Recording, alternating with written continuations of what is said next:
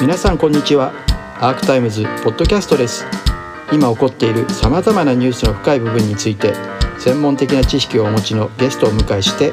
望月磯子さんと私尾形俊彦が掘り下げていきます。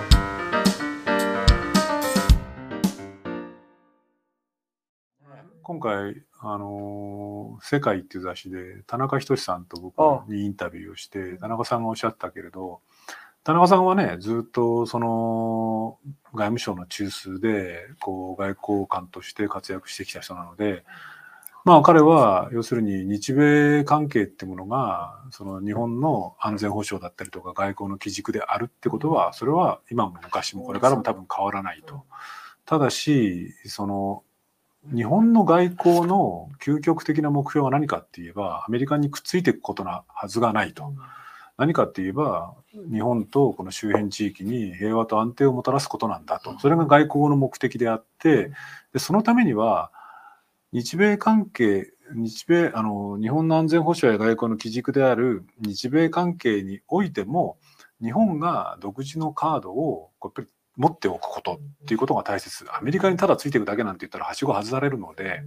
例えばそれが日本と韓国の関係であったりとか日本と北朝鮮の関係であったりとか日本と中国の関係であったりとか日本と ASEAN との関係であったりとかそういう関係を独自に作っておくことがむしろ日米関係をこう安定させるあるいはにアメリカに対してものを言うための重要なカードになるっていうその外交のこう語られ方が本当になんかこうスケールが小さくなっているというようなことを田中さんおっしゃっていて、僕は本当その通りだなと思いますよね。でその延長線上に今年実は日朝首脳会談から20年なんだけれども日朝首脳会談結果的にはこう今になってみればね北朝鮮がこういう状況なのであまりうまくいかなくなっちゃったけれどもでも要するに日本が独自の外交でこの地域に平和と安全な体制を作るっていうことまああの時は韓国の金大中政権が北とこう交渉して南北首脳会談ができたでしかも金大中は日本との関係も改善っていうのに努力したっていうこの地域の環境があって金大中の存在は大きかったけれどもそういうそのこうアメリカにとの関係を基軸としながらも日本とかが北朝鮮韓国と独自のこう関係を築く独自の外交をするでそれが結果的にアメリカに対するテコになったりとか協力をしたりとかっていうことにつながるんだっていうある種のなんかこうなんていうのかな多様性っていうかバランスっていうか、こうそういうものが20年前の少なくとも日本外交に中には多少なりともあったっていうことを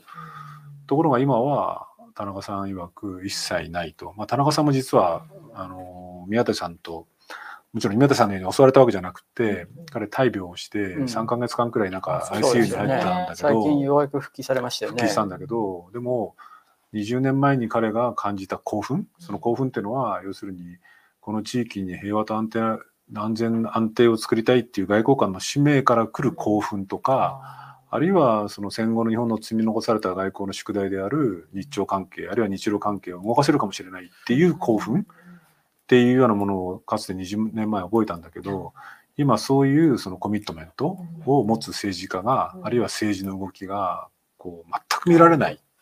ていうのはちょっともう本当に絶望的になりますよねっていうのことをおっしゃっていて。外務省の中は逆にどうなんですか？当時のその田中さんのそういう考え方っていうのは今でも実は岸田政権の中で実はそういう考えを持ってる人たちがいるのか、うん。むしろそのみんながみんなそういう安倍にあ安倍じゃなくてアメリカに従えっていう感じになっちゃっててそういう多国間のパイプをそれぞれ作ってそこから一つの切り札としてアメリカに突きつけようっていうしたたかな外務省の役人っていうのはいるんですどうなんでしょうね。僕は外務省を専門に取材したことないから、あの、そういうその取材した政治記者に聞いた方がいいかもしれないけど、でもそれも田中さんがおっしゃってたのは、まあこれ外務省に限った話じゃないけども、安倍政権下で、例えば日露交渉をやったのは誰かって言ったら、外務省じゃなくて、いわゆる官邸官僚なわけですよ。で、官邸官僚が、まあ経産省を中心とした官邸官僚、警察庁、警察庁を中心とした官邸官僚が日露交渉をやって、はい。で、むしろ外務省の日露担当やってきたプロフェッショナルたちは外されたと。で、その、これはうまくいきませんよっていうような色を唱えると、みんなこう、外されるだけじゃなくて、更迭されちゃうっていうようなことがあって、で、結果として、そのね、外務省のプロフェッショナルがこう外して、を外して、うまくいったんだったら、それは政治主導として評価されるべきところかもしれないけど、ん結果として、コテコテですよね。うん、全くうまくいかなかったっていうようなことを考えると、で、これは田中さんがおっしゃってて、世界のやつを原稿を見てる方もぜひ読んでもらいたいんだけど、はいやっぱりそういう状況になってくると、つまり外務官僚になってとしてみると、アメリカとくっついているっていうのはリスクがゼロなわけですよ。だってそれが基軸なんだから。で、アメリカのから少し離れて独自の外交、ロシア、中国、北朝鮮とやろうとすると、これリスクなわけじゃないですか。で、政治的リスク、このリスクによって責任を取るのは、本的に政治家しかできないわけじゃないですか。ところが、官僚が責任取らされるって言ったら、それは官僚はやらないよね。まさにねおっしゃった通り安倍政権の時にそういう田中さんみたいなものに対して官僚に対してすごく厳しくて田中さん自体も外されたしそういう元のそういうまあえっ、とね脈々と培ってきたものを持ってた人たちはやっぱり排除されたわけですよね。で実際何が起こったかっていうと北方領土問題で官邸がやって二島返還でいいんだというふうにやって提示したら何もそこで前進がなくてただ譲歩しただけになって終わって大失敗でしたし北朝鮮についても結局安倍さんがマキシマムプレッシャーっていうふうに言って最大の圧力って言ってたらいきなりトランプ大統領が途中であの会ってしまってで日本にとっては核武装した北朝鮮が日本を射程にした核兵器を持って存在することは一番避けなきゃいけない結末だったんですよね。でも実際は今もうそうなりつつあってアメリカの中で語られているのは今こういう状況でそのミサイル、ね、撃ったりいろいろしてるけれどもおそらくまあ北朝鮮とアメリカがこの後あの交渉して多分長距離の ICBM はやめましょうと廃棄しましょうみたいな話になってそうなると日本を射程にした核兵器がだけが残るっていう日本が本来一番避けなきゃいけなかった状態にもなっちゃってるんですよね。でもそれに対して何らルートもないまま J アラートが飛んできてあ違う違う違うミサイルが飛んできて J アラートってミサイルが落ちた後になるものをやったりそれでねあの国民の、まあ、市民の間の危機意識を煽ってこうやって、ね、あの予算を増やすとかそういうことやってますけどそもそももう帰結としてあの今我々の前にあるのはロシアの交渉も北朝鮮の交渉もまあもう大失敗と言っていいと思いますよ。それはちゃんと意識されてないのが本当に問題だと思いますよね。バイデン政権だけど実はそのじゃあ北朝鮮とアメリカの水面下ではそういったいやそこまでそこまでやってないですよ。やってないけれどみんなにとってそのアメリカのその当局者たちにとっても一番誤算だったのは、アメリカの大統領が北朝鮮の金正恩あのトップのね、うんうん。あの総書記と会う会うには会うっていうのが最大のカードだったから、会う時にはある程度あの核兵器を諦めさせるとかそういったものを全部ちゃんと積み上げて最後に会うってことをやろうとしてたんだけど その会うって一番大きいカードを何も何もなしにトランプ大統領が切っちゃったんで北朝鮮からするともう交渉するもう要するにお墨付きをもらっちゃって彼らはアメリカ自分たちは核強国核兵器を持った強国になってアメリカと軍縮交渉をするっていうのが彼らのずっと前から言ってる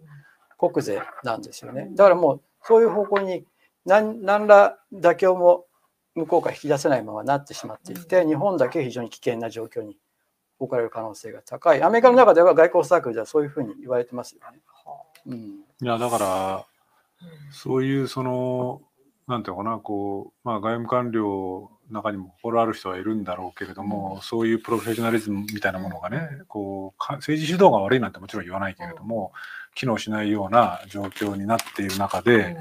まあはっきり言ってだから独自外交なんてものがほぼなく。どうなんだろうね、その北朝鮮ともそのもちろん敵対してます、中国とも敵対してます、しかも韓国ともいがみ合ってますっていう状況の中で、こんなハリボテみたいな、そのこう本来他のところに使うべき金を軍備に注ぎ込んで、敵基地攻撃能力を持ちますっていうのは、まあ、100歩譲ってその、それを認めるとしても、まあ、頭が悪すぎるよね、はっきり言ってね。